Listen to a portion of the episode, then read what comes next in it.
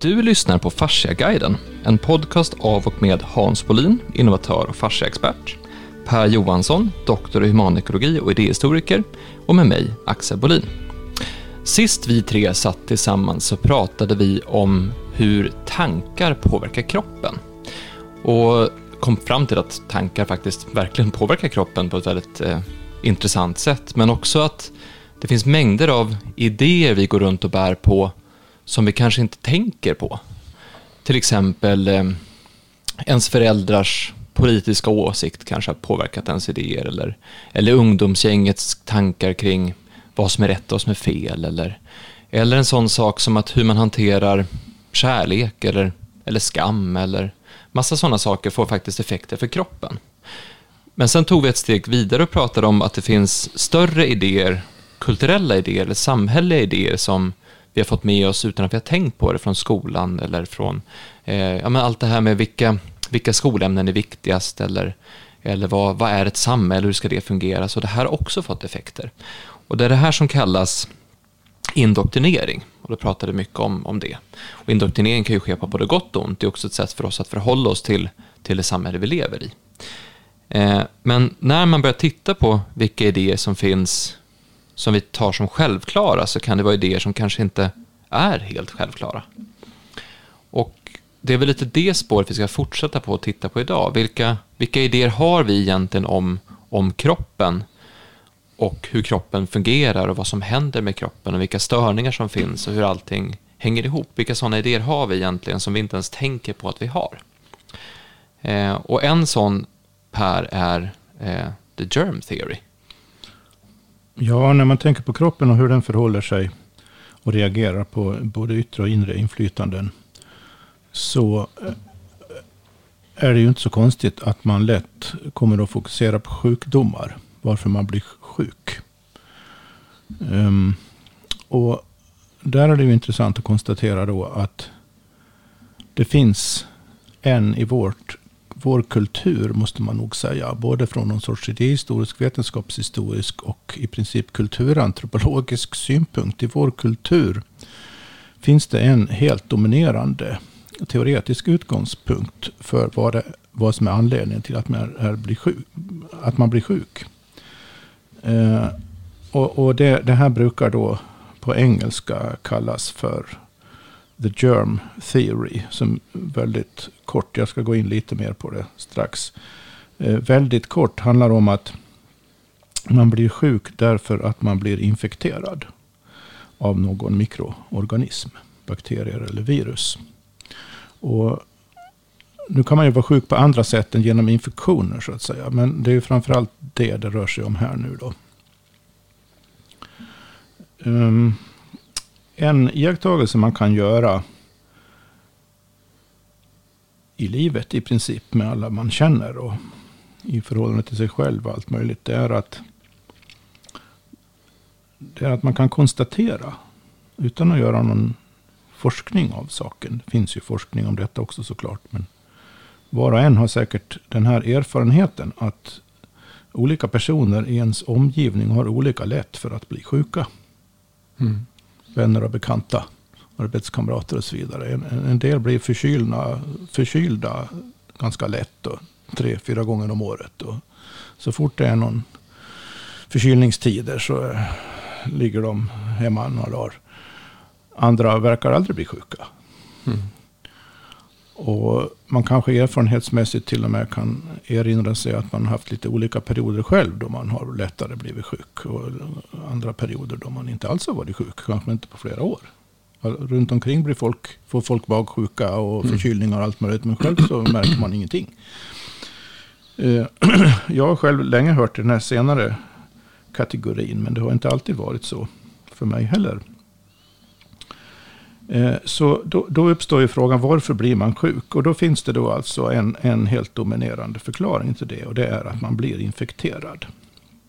Och det är det som brukar kallas för germ theory. Germ säger en all, någon sorts allmän beteckning på engelska för just mikroorganismer.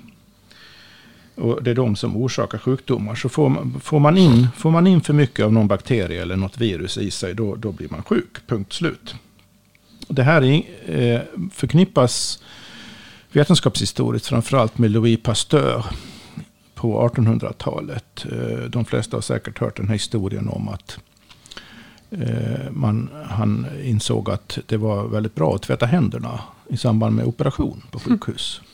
För att då tvättar man bort en massa mikroorganismer och då var det mycket mindre chans att de som blev opererade fick ja, infektioner i såren. Och det där, det där, så är det ju såklart. Det, det där är ju inget konstigt och vi tycker definitivt inte att det är något konstigt idag. Det är helt självklart med desinficering och, och, och så vidare i sådana sammanhang. Och det intressanta är väl att det här har blivit paradigm då. Alltså en sorts mönster, eh, grundläggande antagande för just sjukdomsuppkomst generellt. För att det är ju en sak om du, ursäkta, om du, om du med en kniv bokstavligen skär upp en kropp. Och så kommer det in mikroorganismer som normalt inte brukar komma in i kroppen på det viset. Då är det inte så konstigt att du kan få infekterade sår. Men det är ju inget normalt beteende så att säga. Det är, ingen, det är ingenting som kroppen normalt utsätts för. Eh, I och för sig, man kan rispa sig, man kan skära sig, man kan, man kan eh, eh trampa på något vasst och så vidare och få sår på det viset. Och no normalt sett så är, är, kroppen väldigt motståndskraftig mot sådana såna naturliga skador. Även, även utan att man tvättar sig särskilt mycket. Nu gör ju vi det ändå som regel och det är säkert bra. Men jag, jag vill återkomma till det här att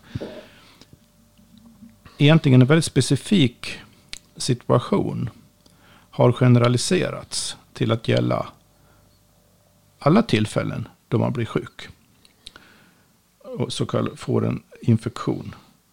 Så kallat. Det här i sig är ingen ny idé. Pasteur är känd för det. Har blivit känd för som upphovsmannen till det här. Han och en, en annan man eh, som är mindre känd som heter Robert Koch. Och de är inte ensamma, det var ju flera involverade. Men det är Pasteur som får stå som huvudman för det här. Eh, idén i sig är inte ny, det går tillbaka till antiken egentligen. Inte så att man kände till, så som vi gör, bakterier och virus under antiken. Men det, det fanns eh, gång, vad ska man säga, gängse idéer om att, att det var någonting i luften. Det var någonting, någon små, sorts små partiklar som eh, tog sig in i, i, människor och kunde göra dem sjuka. Så att idén i sig är inte ny. Vad som är, vad som är nytt är den här totala fixeringen vid just den idén för att förklara sjukdomar. Mm. Jag känner igen en trend här i det här med att man tar en idé och säger att nu är det det här som gäller och ingenting annat. Det, det har vi varit inne på tidigare. Kring. Ja, det är väldigt lätt hänt det där och väldigt vanligt. Jag jag brukar kalla det i allmänhet, för det här gäller inte bara den här idén då som kallas för på engelska för germ theory, utan det gäller väldigt många olika idéer. Det här är inte bara inom naturvetenskapen, utan inom, inom psykologi och humaniora och allt möjligt. Det jag brukar kalla det för totalisering av delperspektiv. Det är när man upptäck, gör en upptäckt eh, och har en teoretisk förklaring som stämmer in i vissa slående fall. Eh, och så blir man så helt överväldigad över hur otroligt bra den här teorin är. Och så försöker man tillämpa den på allting. Eh, det vill säga man tar ett delperspektiv egentligen och så säger man det här gäller allt. Och, eller nästan allt eller det mesta. Och, och, och, och, så kör man på det. Och rent, om, man, om man tänker rent vetenskapligt så finns det ju en sorts botemedel mot det där. För att vetenskaplig forskning går ju ut på att egentligen, eh, om den funkar som den ska, på att motbevisa de idéer man grundar sin forskning på. Mm. Det, är, det är många som har fått för sig att vetenskap handlar om bevisade teorier. Vilket är ju helt bakvänt. Vetenskap handlar om att försöka motbevisa existerande teorier. Och det räcker med en enda sak som motsäger en teori så är den teorin bevisligen inte giltig. Mm. Uh, jag ska inte gå in på det nu, men det, jag bara nämner det i förbifarten för det är relevant i förhållande till det här med, med, med vi, vi, pratar om nu. Men uh, det finns ju då en kontrasterande idé till det här som kallas för germ theory. Och den har lite olika namn. På ett namn man kan stöta på på engelska är terrain theory. Eller jag skulle väl personligen kalla den för en ekologisk eh, syn närmare eh, bestämt. Nu ska jag bara tänka lite. hur jag ska fortsätta.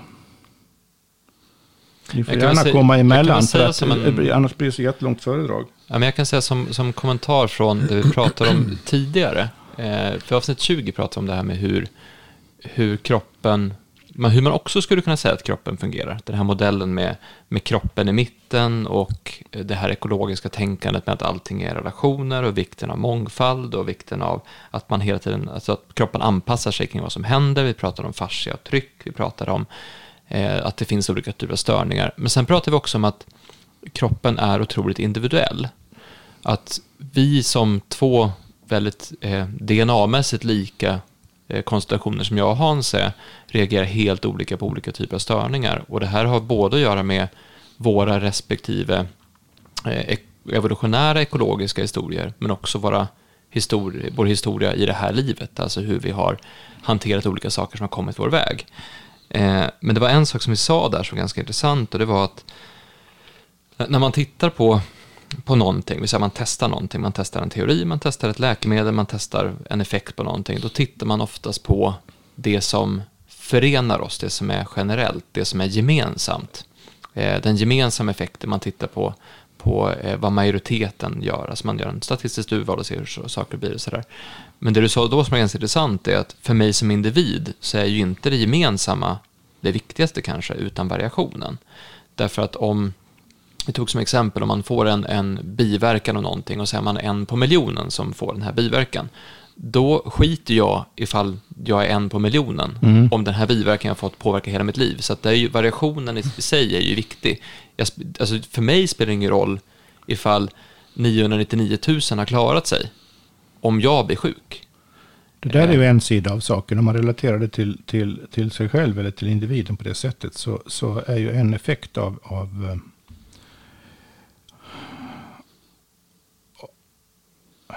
Alltså en, en konsekvens av en ekologisk syn eller en helhetssyn på kroppen och, och omgivningen och att, eh, blir ju i praktiken, om man går in på detaljnivå så att säga, kan ju vara, är ju det. Eftersom människor är olika och reagerar olika. Eh, från mera vetenskapligt perspektiv så innebär ju det att man behöver teoretiskt väldigt tydligt och experimentellt och observationsmässigt väldigt tydligt förstå hur olika så kallade variabler relaterar till varandra. En variabel är ju då mikroorganismer som vi har fullt av på och i oss hela tiden. Eh, En, en annan variabel är vår, vår kropps, hur, hu- vilka, hur vår kropp så att säga relaterar till de mikroorganismer vi inte kan undvika. Och ytterligare en variabel är hur ser den övriga omgivningen ut? Hur bor vi? Hur umgås vi? Hur, det, alltså det är, ingen, det är ingen ände på variablerna. Och det där, en anledning till att sådana här i grunden väldigt enkla teorier som den så kallade germ theory slår igenom så stort eh, vetenskapligt. En anledning till det är ju att de förenklar saker och ting. Alltså det blir lättare att tänka på. Det blir lättare att se orsakssammanhang. Det blir lättare att göra experiment. Eh, och, så, och så vidare. Ju fler variabler man inför eh, rent vetenskapligt, desto krångligare blir det. Desto svårare blir det att, att göra experiment som entydigt visar vilken eller vilka faktorer som är de av, avgörande. För att det, ju mer detaljerat man gör det där, desto mer individualiserat måste det bli. Och då kan du inte generalisera. Och det eh, vetenskap, naturvetenskap så som den har utformats i väst under modern tid går ut på att generalisera. Och inte alltså att utöva någon sorts individuellt urskiljning eller omdöme. Utan det går ut på att ha generella förklaringar som vem som helst kan tillämpa bara man har lärt sig dem. Och det finns en enorm styrka i det om det är vad som brukar kallas statistiskt signifikanta eh, variabler i ett sammanhang. Men så fort det där, så, så fort så fort det finns anledning att misstänka att det inte är att en viss variabel eh, utslag så att säga inte är tillräckligt statistiskt signifikant så, så vet man inte riktigt om den verkligen är så viktig eller inte. Och det är sånt där som forskningen brukar, brukar forskare brukar bråka om sinsemellan då. Men, men eh, hade det slutat där så hade vi också kunnat sluta prata om det nu i och för sig. Va? Eh, Jag tänkte, eh, för att sammanfatta, huvudtesen för germ theory, eller infektionsteorin kanske man kan kalla den på svenska, så går den ut på att sjukdomar orsakas av specifika mikroorganismer för specifika sjukdomar. En viss sorts bakterie ger en sjukdom, en viss virus ger en annan sjukdom. Och kan man bara isolera eh, mikroorganismen i fråga så kan man också i och med det eh, på olika sätt kontrollera den. Eh, och det vet väl alla vilka olika sätt det finns när det gäller det. Allt från penicillin till vaccinationer och så vidare. Eh, det fanns ju då redan under Pasteurs samtid en kritik mot det här. Eh, och han hade en kollega som hette Antoine Béchamp. De var båda medlemmar av franska vetenskapsakademin, men de hade väldigt olika syn på det här med sjukdom. Och det var inte det att Béchamp sa till Pasteur ungefär, det var fel, så här är det. Utan det var snarare så att de hade helt olika perspektiv. Och det var det som gjorde att det inte riktigt gick att, att, att komma överens Eh, i det hela. Man skulle kunna säga lite förenklat att Pasteur eh, totaliserade sitt delperspektiv. Medan Béchamp insisterade på att man kan inte hålla på. Det, det här är liksom min, min tolkning egentligen. Béchamp insisterade på att man kan inte hålla på och totalisera delperspektiv på det där viset. Man måste se mera till, till helheten. Eh, kan man säga såg kroppen, våra kroppar, som mini-ekosystem. Och när detta mini-ekosystem försvagas av någon anledning, det kan vara inre eller yttre påverkningar, eh, så växer vissa mikroorganismer som alltid finns, eller kommer, ibland nya, växer de till sig. Så att om, om, om kroppens motståndskraft är försvagad så blir man sjuk av den anledningen snarare än av mikroorganismen i sig. Mm. Jaha, vänta, det är alltså så att egentligen kan man säga, jag nu ska verkligen förenkla det här, då, om jag ser mig Ja, jag har ju redan förenklat det. Men, Eh, så att enligt det perspektivet så skulle alltså egentligen sjukdomen hela tiden finnas i kroppen. nej, alltså sjukdomen är ju de symptom man uppvisar när man blir dålig. Va? Det Ja, är men det precis, som är men att det mer handlar om en obalans i till exempel en tarmflora eller obalans inuti kroppen. Alltså, Att- eller, eller kanske jag hörde på, jag hörde på en, eh, det var i våras, så, så att jag lyssnade på det två gånger tror jag, för jag, jag, jag förstod inte riktigt vad han sa från början. Men han heter Dr. Shiva Ayvaida. Och han är, han är, det är han som uppfann eh, e- e-posten. Och han har också eh, gått och tagit en, en, en eh, bildläkare, alltså läst medicin på Harvard. Och, eh, eller om det var Stanford, något sånt här elituniversitet. Eh, och han menar att mycket av hur vi ser på e- kroppens totala system, för det är många olika system som samverkar. Vi måste se på det som en helhet. Så det, och det är precis som han, han säger att om du till exempel skulle göra ett... Eh, han menar att när man forskar fram olika saker så måste man titta på hur, hur, hur cellen fungerar först. Vad gör cellen? Hur kan vi, hur kan vi hjälpa cellen på något sätt? Men så att vi, vi, om, vi gör, om jag gör en maskin så gör jag en prototyp först. Man börjar inte bara forska på själva grejen som är. Så jag menar att egentligen forskning är lite felgjord utifrån vad vi vet idag. Men som exempel så sa han att det finns inget samband mellan HIV och AIDS. Och jag var ju, jag, jag var ju ung på 80-talet när, när AIDS kom. Och det var ju, det var ju livsfarligt. Alltså man, vet- alla var rädda. Alltså jag tror hela, om ni kommer ihåg det, men jag tror att en, varför diskot bara försvann, det var för att det var, det var, ju, det var ju så, det var, det var ju livsfarligt med AIDS. Och då, då jag sa, men det- måste finnas samband mellan HIV och AIDS. Men det sa, det finns inte. Det finns inget samband med HIV. Utan de som drabbades av AIDS, det var de som hade ett extremt svagt immunförsvar. Och det var då homosexuella män. Och det man inte, det han tog upp då i det programmet, det var att de hade fruktansvärt promiskuösa. De hade enormt mycket sex. Alltså en, en kille som de hade, han hade haft, det var en flyg, flygvärdinna tror jag det var, han hade haft 2500 sexuella överföringar. Drogmissbruk var väl också en faktor i sammanhanget. Och så drogmissbruk. För det var ju sprutnarkomaner som fick det. Och sen var det de som fick blodtransfusion. Därför vid blodtransfusion så försvagar du kroppens immunförsvar. Med, för att blodet är då försvagat, annars skulle vi stöta bort det. Så att sambandet mellan, egentligen sa han att, att de som, för det visar sig att det finns alltså i Afrika jättemånga som i något land som har jättemycket eh, HIV, men ingen har aids. Så därför har man till exempel på, jag tror att det var 2000, fram till 2000, Att man fick inte försvaga immunförsvaret så att vaccination fick man inte ge till, till eh, för du får ju, du får ju en, en, en påverkan då på immunförsvaret utav vaccin generellt. Så det fick man inte ge till, till eh, eh patienter som hade HIV. För då kunde man få igång så det kunde sätta fart på att det vart aids.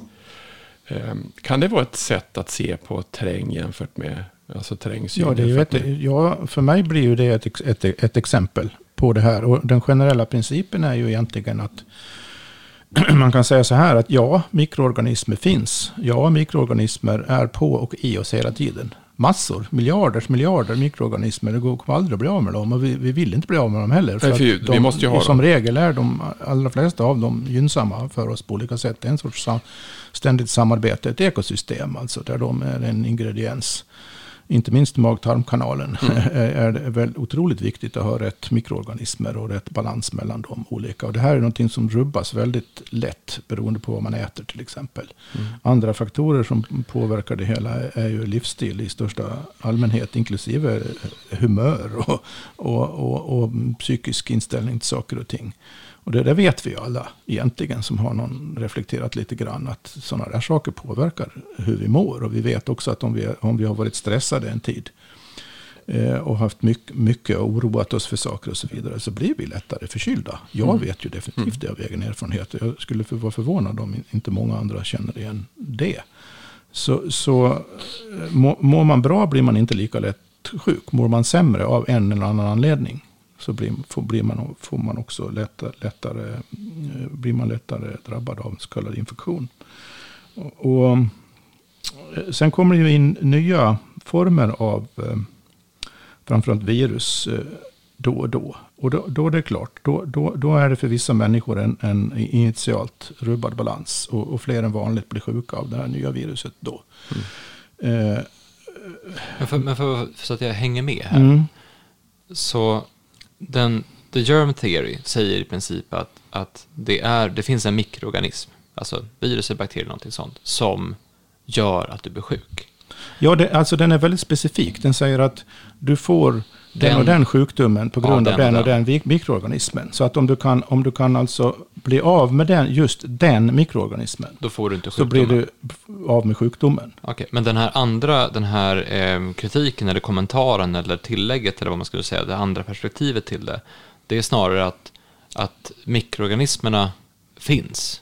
Men det är när mitt system blir obalanserat som sjukdomen, sjukdomen uppstår ja. eller byter ut. Ja. Och det kan ha att göra med den mikroorganismen, men det kan också vara en annan. Ja, så kan det vara. Så mikroorganismen i eh, sig är inte alltså kopplad till sjukdomen? Det viktiga här är att, eh, som en del lyssnare kanske känner till, så har, den här, har det här blivit en, en uh, olycksalig, kontroversiell i, i vissa mediala sammanhang. Kontrovers i, i vissa mediala sammanhang nu, numera. Där, där man sätter pastör mot Béchamp säger, och, och, och, och, så bråkar folk. Liksom, som de helhetstänk, helhetstänkande säger. Béchamp hade rätt och pastör hade fel. Medan etablerad vetenskap så kallad säger att pastör hade rätt och Béchamp är flum ungefär. Mm. Eh, man får den här vanliga eh, bilden av en, en, en eh, motsättning. Oöverbryggbar motsättning. Men det är ju egentligen en, en fel felaktig bild av hela, från vetenskaplig synpunkt skulle jag säga, helt felaktig bild av hela situationen. För att det är inte, det är inte så att de här motsäger varandra ut, egentligen. För att det, det är inte så att Béchamp-perspektivet, ekosystemperspektivet på kroppen, helhetsperspektivet på kroppen. Det är inte så att det säger att det finns inga mikroorganismer som kan, man kan bli sjuk av. Nej. Utan det säger att det finns andra faktorer här i sammanhanget som gör som bidrar kanske mera till att man blir sjuk eller förhåller sig frisk än själva mikroorganismerna i sig. Just det, för det som är grejen med till exempel eh, germ theory, alltså då menar den egentligen att allas, allas immunförsvar är exakt samma. Ja, i princip. Alltså, teoretiskt sett gör man ju det antagandet. Ja. Men, men mitt immunförsvar kan ju agera helt annorlunda än ditt beroende ja. på vilka förutsättningar ja. därför, vi har. Därför får vi det här fenomenet som jag nämnde inledningsvis. Att vissa personer verkar lättare bli sjuka än andra. Och, och, och, det här är ju ingen personlig anklagelse mot dem då. För att det finns ju många skäl till att man kan, kan ha mm. drabbats av obalanser. Så det, det, finns ingen anledning att moralisera här. Det ska man verkligen undvika. Mm. Men, men man kan ju konstatera rent sakligt att en del blir lättare sjuka än andra. Och, det har, och, och, och då, då skulle, om man är liksom sån där, nu vet jag inte om det finns några egentligen, några sådana extrema pastorianer så att säga, som säger att ja, då blev du sjuk för att du fick eh, tusen gånger mer virus än, än din kompis.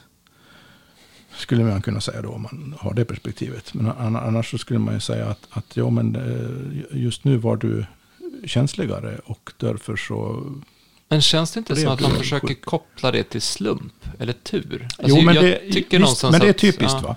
Det, det gör man ju. Och, och då kan man fråga sig anledningen. Jag menar, även, även vetenskapligt blir det lätt så därför att eh, alltså man, man, man behöver förstå här hur, hur vetenskaplig forskning egentligen fungerar. För att på något sätt så, jag har en känsla av att väldigt många, många har en föreställning om att det, det, det handlar om att, eh, hur ska jag uttrycka det?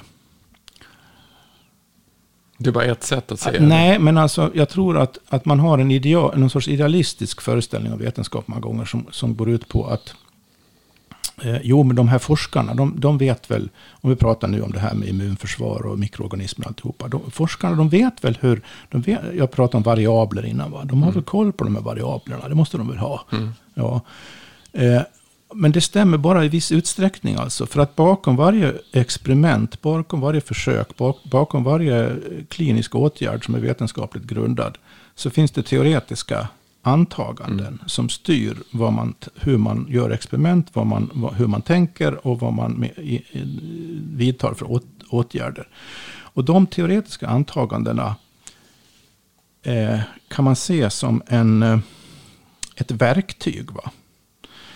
Och är det någonting, någon faktor i sammanhanget som inte liksom går att hantera med hjälp av det verktyget. Om du inte logiskt kan dra slutsatser som, som, eh, kan, ta, som, som kan ta in eventuella andra variabler i sammanhanget. Då, då, då, då kan du inte tänka på det. Va? Då finns inte det med. Så vetenskap är väldigt exakt på det viset. Att, att, och det är det som blir problemet när, eh, när man totaliserar delperspektiv som jag kallar det. För att då är det precis som om eh, en vanlig liknelse som man kan läsa i det här sammanhanget är att för, eh, för den som ser på allting i termer av germ theory så blir allting eh, ser bara mikroorganismer och infektioner överallt. Va? Mm. Det är liksom en, en, en, en vardaglig ehm, jämförelse skulle vara att för den som har en hammare i handen så ser allting ut som en spik. Som man kan slå på.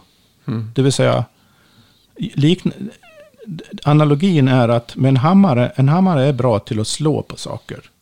Och i synnerhet spikar. Mm. Det är liksom funktionen för hammaren har. Om du försöker skruva in skruv Det med en hammare bra, det så går blir det dåligt. Va? Det betyder inte att skruvar inte finns. Inte inte Nej. finns. Men det betyder, det betyder att hammaren är dålig för just skruvarna. Och exakt samma sak gäller en vetenskaplig teori. Om du har en sån här väldigt specifik vetenskaplig teori. Då är den användbar för att få koll på och experimentera och studera vissa saker. Allting som liksom den, den logiskt sett inte kan hantera. Det, det kan du inte heller studera. Nej.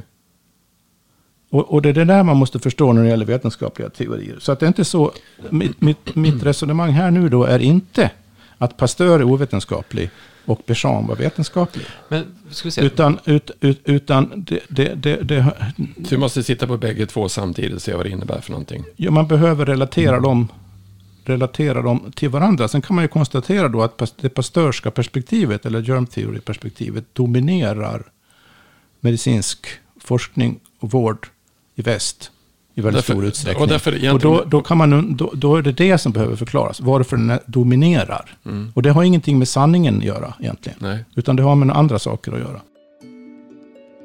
Hej, Axel här. Jag hoppas att du tycker att dagens avsnitt är intressant. Eh, jag tänkte höra av mig till dig direkt, du som lyssnar nu, för eh, jag skulle behöva din hjälp med en sak. Jag brinner ju verkligen för att hjälpa människor att förstå uppnå sin fulla potential. Jag brinner verkligen för att ge kunskap om kroppen på ett enkelt sätt och jag har en naiv tro på att vi faktiskt kan förändra väldigt mycket i den här världen om vi sätter rätt saker i rörelse. Och därför tänkte jag att jag riktar mig direkt till dig och så ser jag om du kanske kan hjälpa mig med det här. För att vi, vi har ett koncept som vi driver som vi tror jättemycket på, som heter fasciaklinikerna. Och det konceptet ska verkligen försöka utmana sättet man bedriver vård på, sättet man bedriver behandling på och faktiskt se om vi kan åstadkomma en en ordentlig förändring i både hur vi ser på kroppen men också hur vi tar hand om kroppen. Och fasciaklinikerna söker människor som vill driva kliniker. Så du som vill driva ett företag där du anställer terapeuter och som hjälper människor att bli bättre i sin kropp.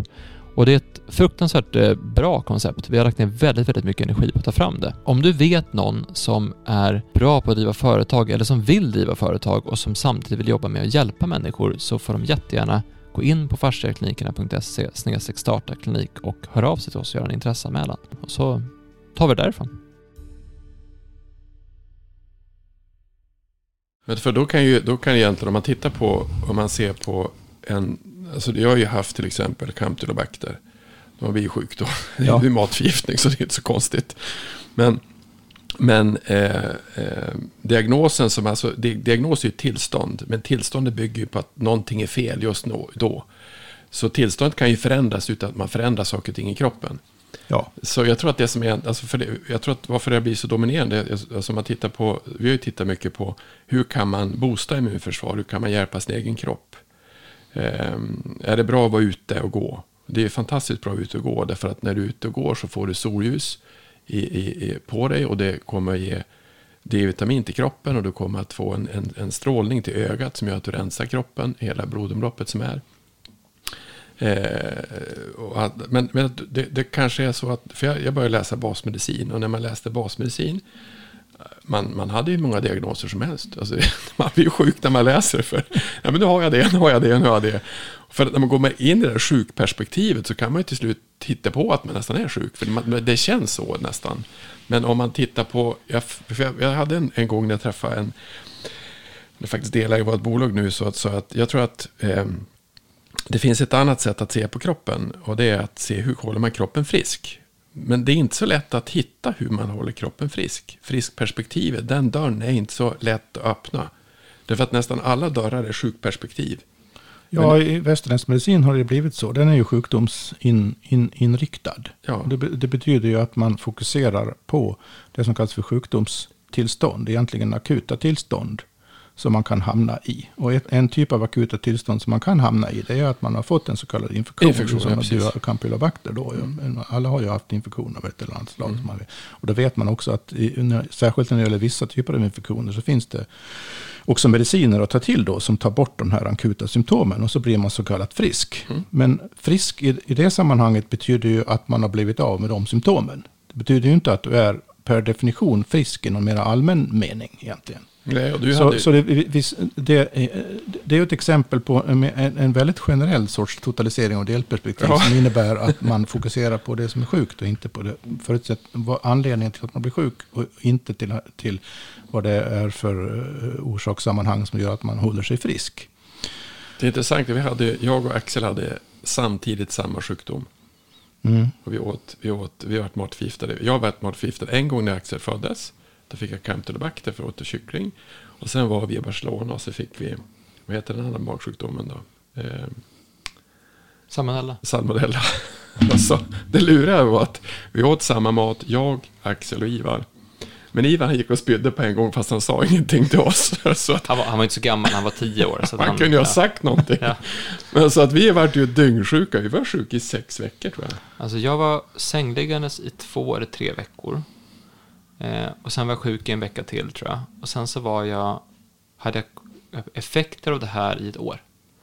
Eh, för vi upptäckte sen att jag hade fått, jag fick massa akne i ettan. Det var ettan på gymnasiet. Det var jättekul att missa första veckorna av ettan på gymnasiet. Ska träffa nya människor och så vidare.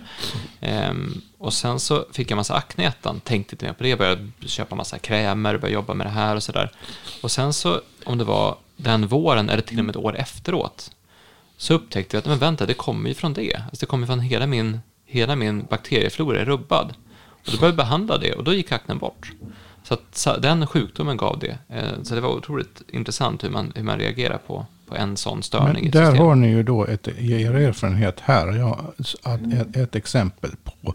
Ja, men det är väl klart att det var salmonellabakterien på ja. sätt och vis som gjorde att ni blev sjuka. För att den ingår inte i ert Nej, vanliga ekosystem. Det liksom rubbar, rubbar ekologin. Mm. det, det, är ju inget konstigt. Och det är ju också ett stöd då för den här germ theory såklart. Mm. Mm. Ja, så det är ju inte så att germ theory är fel när det gäller sådana just akuta saker och när det, när det går det, överstyr. Det för mig in på, för det var, jag tänkte på det när du pratade om det här med vetenskap.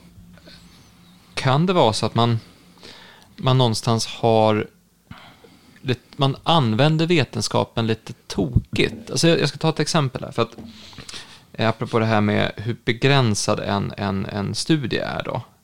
För alltså vi skrev vår uppsats, där jag berättade om förut, men vi skrev den om, om eh, hur entreprenörens roll i bolaget förändras under tillväxtfasen. Det var den väldigt specifika del vi fick titta på. Eh, så att hur, är, hur är rollförändringen hos en entreprenör under tillväxtfasen i ett bolag?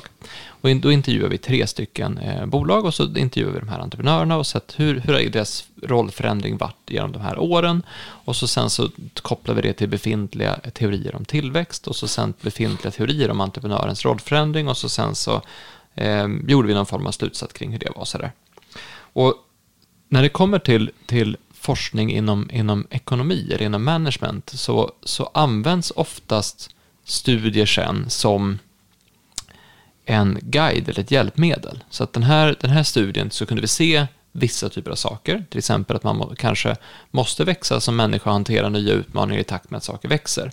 Men det är ingenting som säger att det är det givna svaret, för att alla som har drivit ett företag eller hållit på med någon typ av utveckling och verksamhet vet ju att det är väldigt personberoende. Så att beroende på vad jag går igenom och vad vi upplever och vi råkar ut för kriser som så här, så vi kan inte dra en generell slutsats baserat på vad hundra företag gör som sen gäller för oss och vad vårt företag ska göra.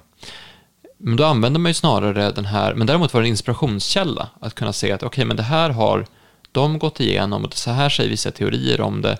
Oj, det här kanske vi ska tänka på här bakhuvudet när vi växer och så vidare. och Så, där. så att, Men då använder man vetenskapen och forskningen som en, en guide, som en inspiration, som en källa, som en, en någonting man kan, man kan hämta eh, kunskap ifrån, men inte som en absolut sanning. Men när det kommer till en annan typ av vetenskap så ah, behandlar man den som att det är en, en absolut sanning. Och det är kanske där ett av problemen ligger. Ja, det är grundproblemet. Det finns inga vetenskapliga teorier eller forskningsresultat överhuvudtaget som är, är några absoluta sanningar. Det existerar inte i sinnevärlden. Det finns inte. Det, går, det kan inte ens finnas. Och det, det, är därför det är så tokigt när man pratar om vetenskap i termer av, av, av sanning på det viset. Alltså, det fanns ju en vetenskapsfilosof som heter Karl Popper. Han, han, han tyckte att det var bättre att prata om, om, om eh, sanningslikhet, om jag minns rätt nu, skulle man kunna säga på, på svenska. Det vill säga, vad, vad, är syftet med vetenskaplig forskning? Och nu pratar jag om den här strikta naturvetenskapliga typen av forskning.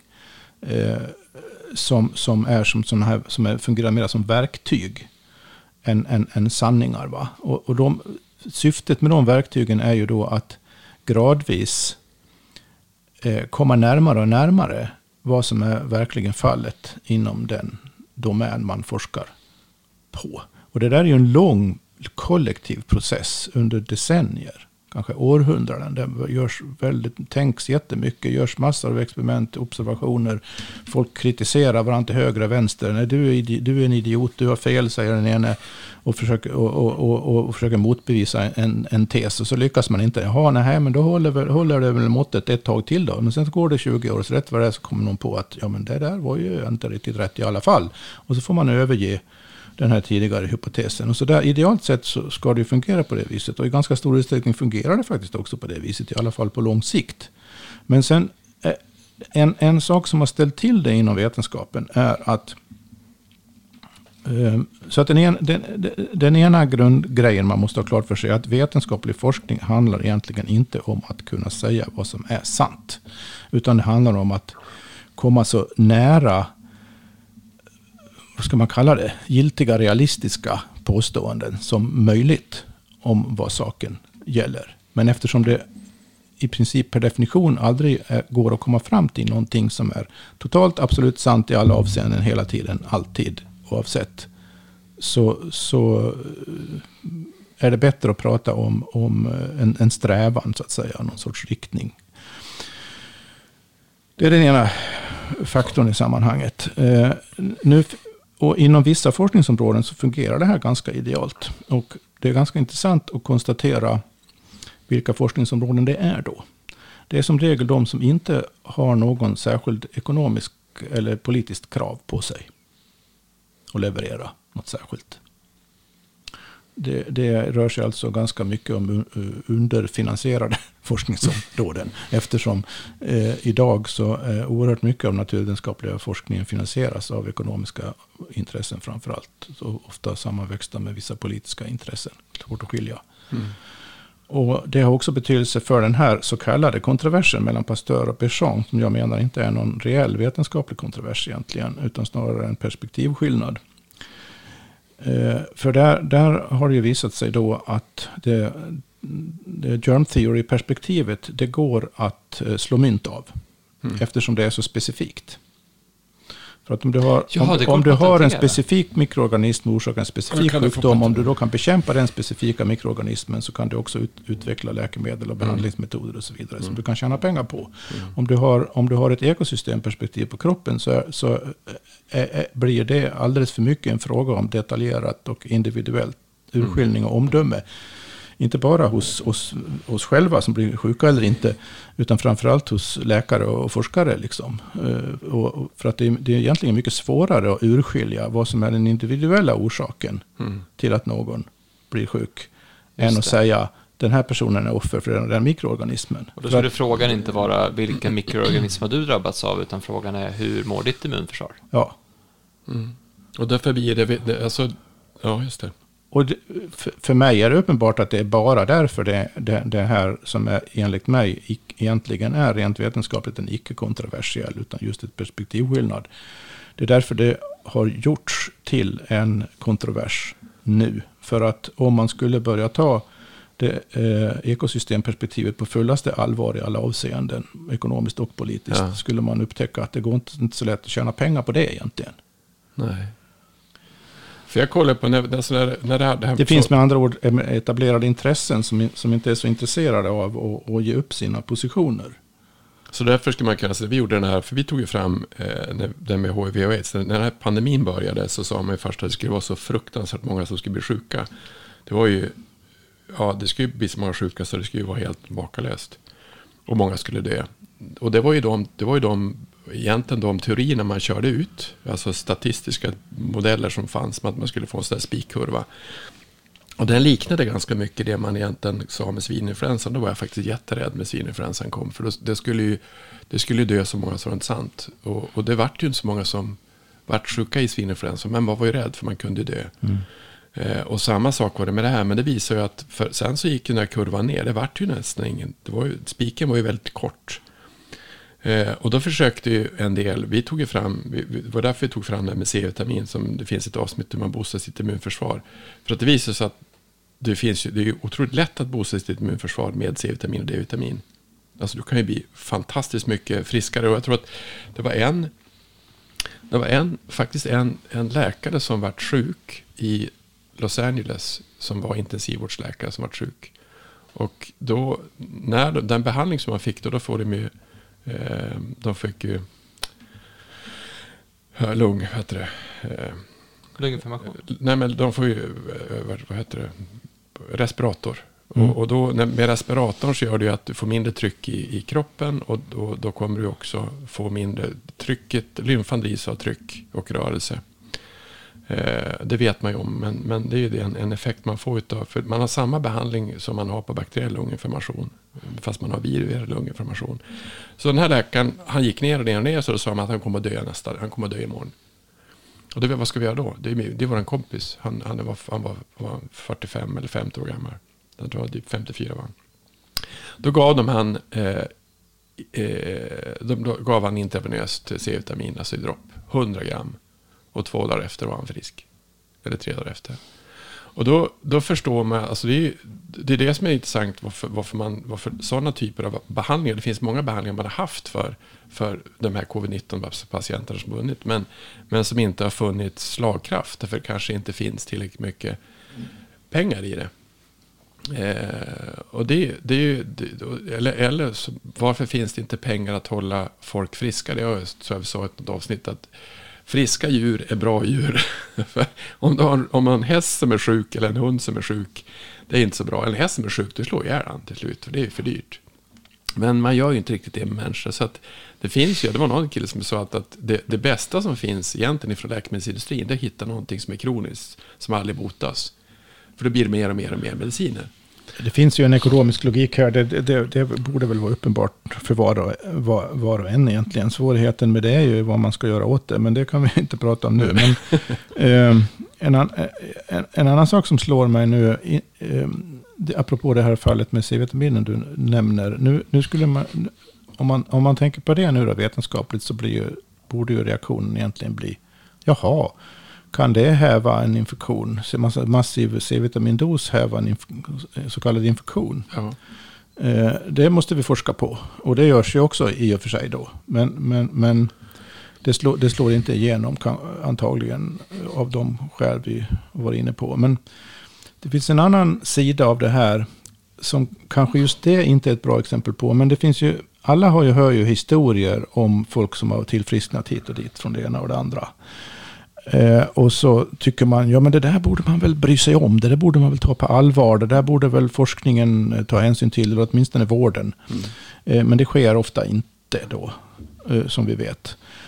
Eh, och då, om, om, man tänker då från konventionell vetenskaplig synpunkt, så då brukar det heta att eh, ja, men vi kan inte ta hänsyn till anekdotisk bevisföring. Just det. Har ni säkert hört. Alltså anekdoter har ingen vetenskaplig status. Och det där kan man ju som vanlig människa då tycka är lite konstigt. För att om man tänker efter, väldigt stor del av ens liv och vad man baserar sina handlingar och... är ju anekdoter. Är ju anekdotiskt baserat. Ja.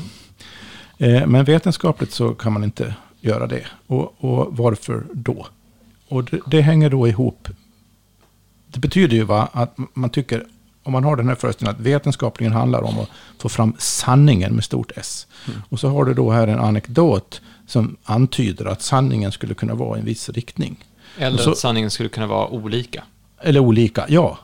Mm. Så, såklart. Mm. Men, men, men, och så undrar man, ja men varför tar man ingen hänsyn till det här i forskningen då? Mm. Och svaret på den frågan är, är, är, har också att göra med det här jag sa. Att man måste förstå att en vetenskaplig teoribildning är ett verktyg. Som är väldigt bäst, de bästa vetenskapliga teorierna är otroligt exakt utformade. Så att de, de, de, de, kan verkligen bara användas för att se och studera och uppmärksamma vissa typer av fenomen. Allting som hamnar utanför det, det kan de överhuvudtaget inte se. Och det finns i den vetenskapliga metoden också bygger på generaliseringar. Så att den kan inte, den kan inte ta hänsyn till enskilda fall. Enskilda fall kan bara så att säga ge idéer.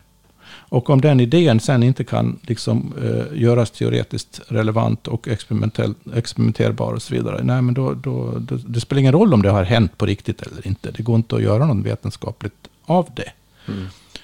Så det här också... Min slutsats av allt det här. Mm. Om man ser på vetenskap på det viset är att det finns så många fält och områden av mänskligt liv och verksamhet som vetenskapen inte kan säga någonting om. Mm. Egentligen inte kan, kan ge någon, någon vettig vägledning. Och det behöver vi acceptera. Vi behöver ha, ha liksom andra, andra sätt att tänka, andra metoder, andra, andra sätt att resonera än de här strikt vetenskapliga för att hantera det. Och det gör vi också. I vardagen gör vi det hela tiden. Men det har ingen riktig in, eh, intellektuell status jämfört med vetenskapen då. Så det stor, stora problemet är att vi har liksom satt vetenskapen med stort V på någon sorts piedestal. Och kräver och förväntar oss av att den ska leverera det vi tycker behöver, vi behöver i alla avseenden. Mm. Och den tanken behöver vi nog, nog, nog ge upp. Det betyder inte att man ska vara vetenskapsfientlig eller, eller liksom antivetenskaplig. Men det betyder att man behöver också se begränsningarna. Mm. Precis, så egentligen det är, inget, det är inget problem i... Problemet är inte vetenskapen. Problemet är hur vi använder och förhåller oss till den. Ja. Problemet är inte eh, om germ theory stämmer eller inte. Problemet är att hur förhåller vi oss till germ theory? För jag tänkte på det lite grann med, vi var inne på det tidigare, att, att ja, vi säger nu att det kommer en sån här grej som att ja, C-vitamin intravenöst, det kan vara jättebra. Eller här finns en behandling för frozen shoulder eller någonting sånt där. Eller någonting sånt. Och då tänker man så ja men, men testa då. Alltså tänk själv. Eller om, om jag är intresserad av att, om jag, du kommer till mig och du är intresserad av det är bra, då kan jag testa en massa saker. Eh, och jag kan ju tänka själv och känna efter mm. och bygga på erfarenhet eller fråga någon som någon annan sådär. Men, men då kommer, för jag fick ett mejl häromdagen också om hon sa, ja men, ja men jag måste ju luta mig mot evidens. Så. Och det finns en sån kommentar, att ja, men jag, eh, vad finns det för studier på det här nu? För jag måste luta mig mot evidens. Mm. Om jag ska behålla min legitimitet vara professionell och så vidare.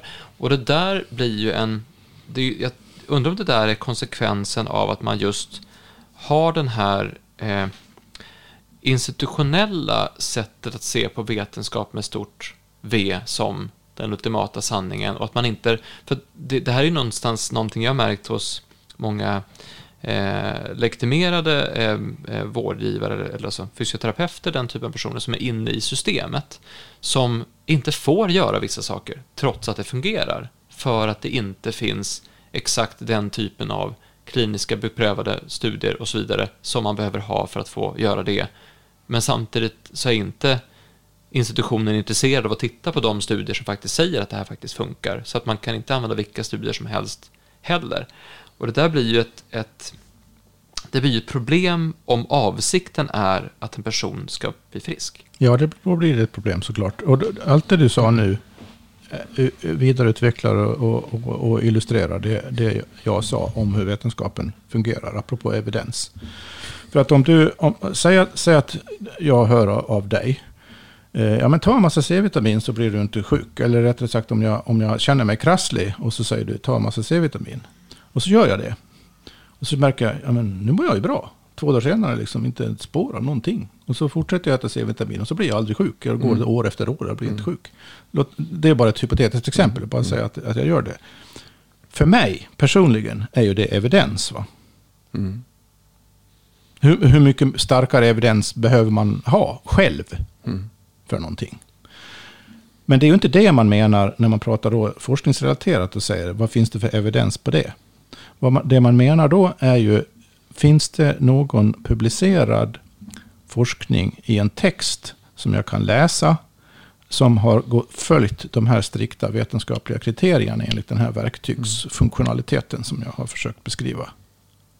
Det är evidens. Så är det, vad är det vi har att göra med här? Jo, vi har två, två helt olika sorters evidens. Det ena är ett rent konkret förnimmelsemässigt upplevt faktiskt egen evidens.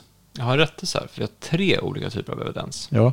Därför att om du tar just det här caset så finns det extremt många forskningsrapporter bedrivna på det sättet om just det här. Om C-vitamin? Ja, ja. Men, men, men de, då är de inte inne i det institutionella etablissemanget så. Så det finns ju tre typer ja, av evidens. Och, naturligtvis, men det, det, det sista följer av, av, av grund, skillnaden är, är det erfarenhetsmässig egen evidens eller är det, är det en extern legitimerad evidens? Och när det gäller den externa legitimerade evidensen så finns det på sätt och vis två underavdelningar. Det är ja, de du är inne på. Va? Mm. Den, ena, den ena är den som är så att säga fritt tänkande och tar hänsyn till och provar allt med just de strikta metoderna. Den andra är den som är så att säga inlåst i antingen en lag, typ av lagstiftning eller en typ av finansiering eller någonting sån här extern icke-vetenskaplig faktor som avgör vad som är så att säga socialt legitimt skulle man kunna säga och, och, och kalla eh, evidens. Och det, det, är ofta det här sista som rör till det och, och blandas ihop. Och det, det är de sammanhangen också man talar eh, liksom mest högljutt eller blir mest indoktrinerad i vad som är sant. Mm. Med stort S. så om, man, om, man, om man har allt det här i bakhuvudet när man, när man tar del av, av eh, alla möjliga rapporteringar och studier och om man nu är intresserad av det. Så tror jag det är ganska mycket som klarnar. Och en, en annan sak man kan ta till sig är, är att om man, om man tycker att ja, men varför är det här kontroversiellt? Vad konstigt det är att det här är kontroversiellt. Då kan det löna sig att, att studera historien bakom det hela. Och viktiga element i den historien är vem som har haft social eller politisk eller ekonomisk makt att bestämma det ena eller det andra. Vilka, vilka ekonomiska faktorer finns bakom det hela. Och det här gäller inte bara nu medicinsk forskning, det gäller all forskning om, om, om eh, ekologi och klimat och allting. För det, när det gäller medicin så är det ju, det var, vi, det var ett av de första programmen vi tog upp, under Flex Report. Alltså hur man ja. egentligen gjorde ett curriculum hur allting skulle se ut. Mm. Och det är ju intressanta då är att konstatera om man gör en historisk studie här nu då. Det är ju att det var Rockefeller Foundation som finansierade och Carnegie Foundation och Rockefeller Foundation i olika led här, vad jag minns rätt, mm. finansierade det som ledde till att du fick den här legitimerade läkarutbildningen där, där man måste lära sig att tänka på ett visst mm. sätt och använda viss typ av terapi för att, för att bli legitimerad. Och, samtidigt och det låg i, i linje med de ekonomiska intressena här då. Ja, och samtidigt var det ju önskvärt, för vi pratade också om den, den, det lite kaoset som var inför det här med att det var väldigt oreglerat och väldigt rörigt. Och så kom någon och sa att vi styr upp det här och, och vi betalar dessutom ja, för det. Ja. Och då kan man ju som politiker säga, men gud vad bra. Mm. Ja, eh. och det är det som också gör det svårt, det som försvårar diskussionen nu för tiden ofta nu då, när, när så fort någonting är lite mer alternativt eller lite mer i förhållande till det som dominerar, så börjar folk prata om konspirationer hit och dit och konspirationsteorier och så vidare. Och, och då tänker man ofta också helt tokigt för att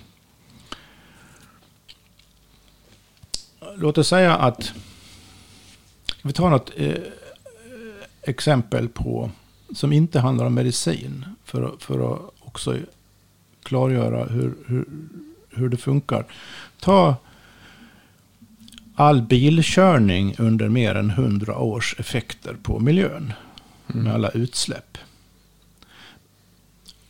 Då skulle man kunna säga att ja, men det finns en konspiration som går ut på att vissa vill tjäna pengar på att tillverka bilar. Och allt som har med bilar att göra. Mm. Och det här blir en integrerad del av politiken också. För att det byggs vägar och det byggs bostäder. Mm. Det, det formar hela samhället så att säga. Så det går nästan inte att skilja på ekonomi och politik här. Mm. Och det, det, skulle man ju kunna säga då att det är, det är en, en, konspiration i den meningen att man har olika intressen har faktiskt samverkat här mm. under många år i en viss riktning. Betyder det att de här negativa konsekvenserna av det här var avsikten med den konspirationen? Mm. Men det är inte säkert. Det finns ju ingen anledning att anta. Nej. Utan man kan mycket väl lika gärna anta att alla har haft väldigt positiva eh, motiveringar bakom alltihopa. Alltså, mm. det, är, det är ingen som har haft någon ond vilja. Det finns ingen ond vilja som har drivit fram det här. Nej. Nej. Men sen Lika fullt får det, får det negativa effekter. Mm. Och så är det någon som börjar studera historien här nu och kommer fram till, ja men den och den har ju konspirerat med den och den om, och, och infinansierade det och politikerna fattade det och det beslutet och liksom, och så kan man bygga upp världens teori som kanske mycket väl stämmer om hur det hela gick till rent historiskt. Och så kommer det någon då och så dyker den här historieskrivningen upp i sammanhanget med någon kontrovers, apropå miljöföroreningar och så. Och så säger man, ja men det där är en konspirationsteori i, i dålig mening. Alltså, först, förstår ni mm. liksom hur, hur lurigt det är va? Mm. Att, att vi, vi etiketterar och värderar och gör kontroverser av saker och ting. Och vissa intressen tycker att det ska vara kontroverser. Mm och, och, så tappar vi koncepterna. Liksom. Ja, men precis. Man, man tänker, alltså ibland så kanske man utgår från att det finns en ond avsikt som kanske bara snarare handlar om en, en, en konsekvens av ett händelseförlopp. Det finns en, nu ska jag göra en sån här populärkulturreferens igen. Det finns en serie som heter Suits, som är ganska populär, advokatserie. Eh, och den handlar, nu ska jag inte spoila för mycket här om man inte sett den, men det är en ganska kul serie, den är väldigt lättsam. Men den har en ganska intressant underton. Eh, för den handlar om, det här är första avsnittet, ingen spoiler, det handlar om en kille som, han, han har läst till advokat, men han blev avstängd så han har aldrig tagit examen. Så han är inte eh, advokat, han, har inte, han är inte med i the bar som man ska vara med i. Liksom så. Eh, men han är väldigt duktig och har fotografiskt minne, så han är jätteduktig. Så. Och han vill göra gott för människor. Då, han eh, fångas upp av en, en, en eh, toppadvokat i New York som liksom så här, ja men, du, kom och jobba med mig. Så han, han, han lurar alla att han är, de två tillsammans lurar alla att han är advokat, att han har sin grej. De förfalskar till och med dokument så att han ska vara advokat. Men han gör ju det här för att han vill använda sina krafter som advokat till att göra gott. Men han jobbar ju på en toppadvokatfirma. Så att de han försvarar är eh, oljemagnater, det är industrialister, det är sådär. Då och då får han göra ett case där han faktiskt gör någonting bra, ett så kallat pro bono-case, eller att de får hjälpa honom sådär. Men, men med tiden så det börjar mer och mer bli att, att det, det är inte varannat som kanske dealen var från början, utan det är eh, en av tre, eller så är det en av fyra, så det är en av tio. Så att någonstans så, så han har rättfärdigat sitt fusk med att han vill väl.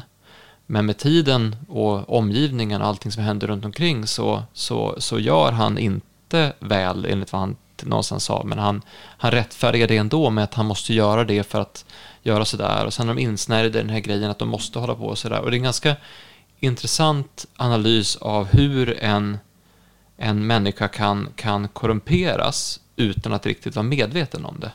Alltså hur man kan röra sig mot att göra mm. någonting det, hur, egentligen hur lätt det är att intala sig själv att det är okej okay ändå.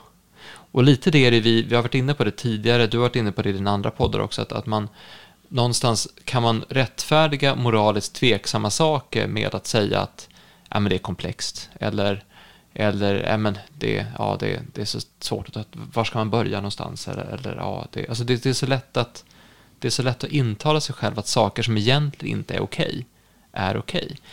Och det, det kan man ju se om vi tar de här bil, eh, biltillverkarna och politikerna som du tog upp i ett, ett, exempel. Det kan ju vara så att de upptäckte efter ett tag att vänta, det här var ju inte bra. Det fick, finns ju en massa negativa konsekvenser, men det har ändå gjort en massa gott och det är en massa jobb som har kommit av det här och det, det här är en viktig samhällsfunktion och det, alltså det är nog ganska bra ändå. Ja, men vi tystar ner de här som, som alltså, du vet, man, man gör det inte för att man är ond, utan man gör det för att man har hamnat i en i en situation där man tror att man inte har något val. Ja. En annan anledning som förstärker det hela kan ju då vara att när någonting väl har blivit så integrerat i hela samhällslivet så är det väldigt svårt att bara ta bort det. Så att säga. Det, det, för att det, det, eftersom allting, även här eh, finns det en ekologisk dimension. Där saker hänger ihop, relaterat till varandra på, på, på vissa vis. Så man kan inte bara ta bort en, en, en sak, en central sak i, i det här fallet i ett artificiellt ekosystem Eh, och förvänta sig att alla de andra sakerna som vi har vant oss vid skulle förbli de samma. Det, det, det går inte. Så, så det är ytterligare en anledning till att det är svårt att och, och, och, och, vad ska man säga, ta sig ur situationen. Generellt eh, finns det väl anledning och så att säga politiskt, eh, journalistiskt, allmänt tankemässigt vara väldigt uppmärksam på allting som utger sig för, väldigt tydligt utger sig för att vara gott.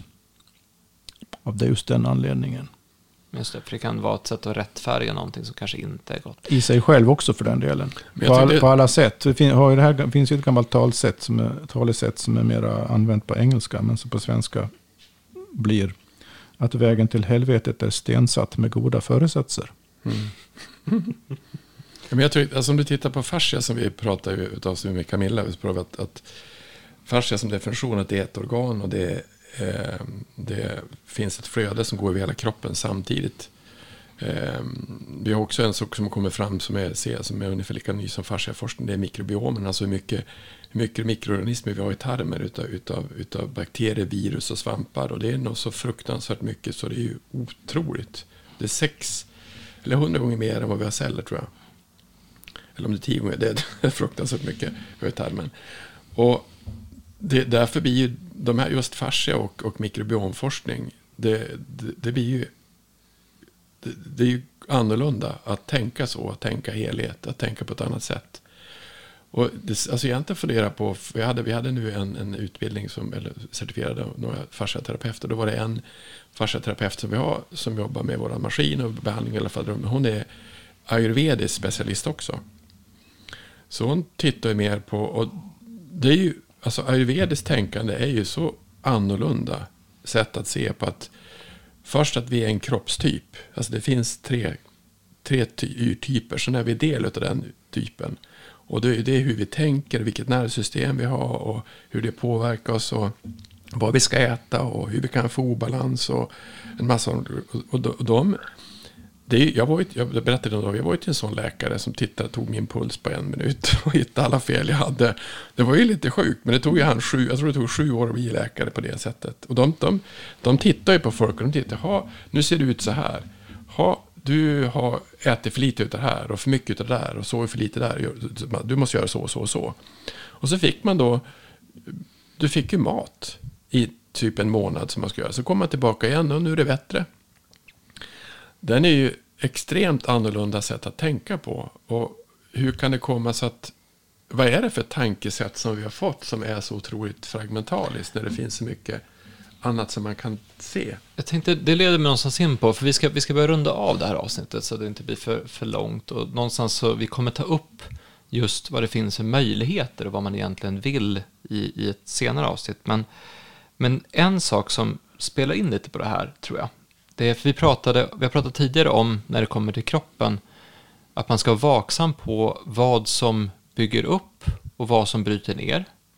Eh, vad som ger liv och vad som inte ger liv. Alltså vad som gör en gör, en, eh, gör att man känner någonting i kroppen och som gör att man, man stänger av. Alltså vad, vad är det för typer av, det var ju en sån princip som vi pratade om, vikten av att titta på det. Och en konsekvens av the germ theory och inte av the germ theory som vetenskaplig teori, utan av hur man har förhållit sig till den, tror jag är den här utbredda idén om att sjukdom har i, i grund och botten att göra med tur och otur. Och om man tar den idén om att det som händer mig, det är slump, det är tur eller otur. Vad gör det med mig som person i ett sånt sätt att tänka på. Då blir jag maktlös. Ja, jag blir också rädd för att slumpen ska gå i fel riktning. Ja. Du, det, alltså slumpen är ju en sån faktor som jag absolut inte kan påverka. Och det är klart att det kan finnas slump.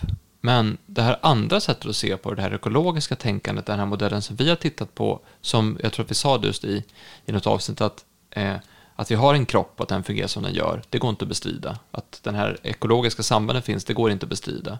Att var och en har en individuell historia går inte att bestrida. Att historien påverkar hur vi mår går inte heller att bestrida. Att vi är individer går inte att bestrida. Och att det finns olika störningar går inte att bestrida. Så att den här modellen, den går inte att bestrida på det sättet. Nej, man kan säga att den är axiomatisk i logisk mening. Det vill säga det, det, det, det, det finns inga, inga som helst rimliga skäl från något synpunkt överhuvudtaget och, och säga nej, det, den eller den ingrediensen i, i, i det du sa eh, stämmer inte.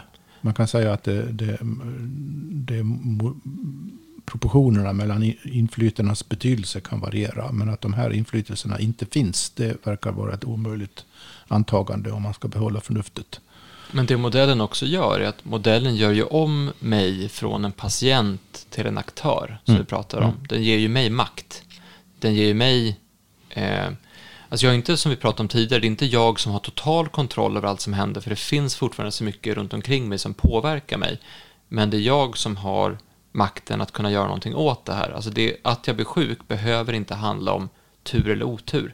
Det är klart att jag kan utsättas för väldigt, väldigt mycket, vilket gör att jag behöver hålla en väldigt noga balans eller känna av eller inte bli för stressad eller inte jobba. Alltså det, finns, det finns ju saker som jag tycker kan bli svårt. Men, men att det är svårt betyder inte att jag är maktlös. Det... Och det är ju ett annat sätt att tänka på som inte går i linje med den, den apropå det du sa, att det här med att vi, vi, vilka tankemönster är det som har styrt oss? Jag tror att den här idén om att sjukdom har att göra i grund och botten med slump, den tror jag bryter ner oss väldigt mycket, det gör oss maktlösa. Ja, och det är extra olyckligt eftersom för det första, tur och otur respektive slump är inte samma sak. Tur och otur kan man påverka. Alltså man kan påverka huruvida man är mer tursam eller inte. På underliga vis ibland. Mm. Slump är ett rent teoretiskt begrepp. Från ett, från ett, om man, från ett re- realistiskt ekologiskt perspektiv så kan slump inte existera. Slump, slump betyder ju att det inte finns någon orsak. Va? Allting har en orsak. Det finns ingenting som händer som inte har en orsak. Så slump är ett teoretiskt begrepp som man använder för sådant man inte kan teoretiskt förutse. Det relaterar alltså till den här striktheten jag pratade om. Va? Om du, om du i, i en vetenskaplig teori kan du... eh, Poäng, en poäng med vetenskapliga teorier är att du kan förutse konsekvenser av kända variabler i teorin. Och om, om det då händer någonting som teorin inte har förutsett, då kallar du det för slump. Och du kan behandla det då matematiskt som en slumpfaktor. Det är alltså ett matematiskt begrepp och ett teoretiskt begrepp. Så, så säger du att det, det är slump. Det betyder att du vet inte vad det är, du kan inte se det i teorin. Men i realiteten, från ett ekologiskt perspektiv, så kan slump inte existera. I den, i, i den meningen. Alltså, eh, allting är, är egentligen determinerat på ett eller annat sätt. Mm. Så att Och därför, därför blir det samma sak med sjuk, alltså samma sak, utan det finns en orsak till varför man har fått någonting, Mm. oftast. Mm. Of, alltså jag, jag tror att de sa det i, jag har det på en sån här, alltså ny- det är en ny serie nu om, om The Truth About Cancer, och säger att all cancer är egentligen exakt samma sak. Det är näringsbrist, det är syrebrist. Så det finns inte olika cancer, det är bara en, sort, en typ av cancer, det var nya forskarna säger. Det, och i, i 90, 95 procent av alla fall, för det finns genetiskt också. Men 95 procent så är det, finns det en orsak. Och det är att det är för, det är för lite näring. Och det är ett helt annat perspektiv att se det på. Och då finns det också en förklaring till varför man har fått det. Då finns det också någonting man, då, då går det också, om det finns en förklaring varför man har fått det, då går det också att, att bota på ett annat sätt. så vi började med att prata om the germ theory. Och vi avslutade med att säga att i verkligheten så finns det egentligen ingen slump. Ja, Det var, det var spännande, spännande bada. det var ganska vettigt.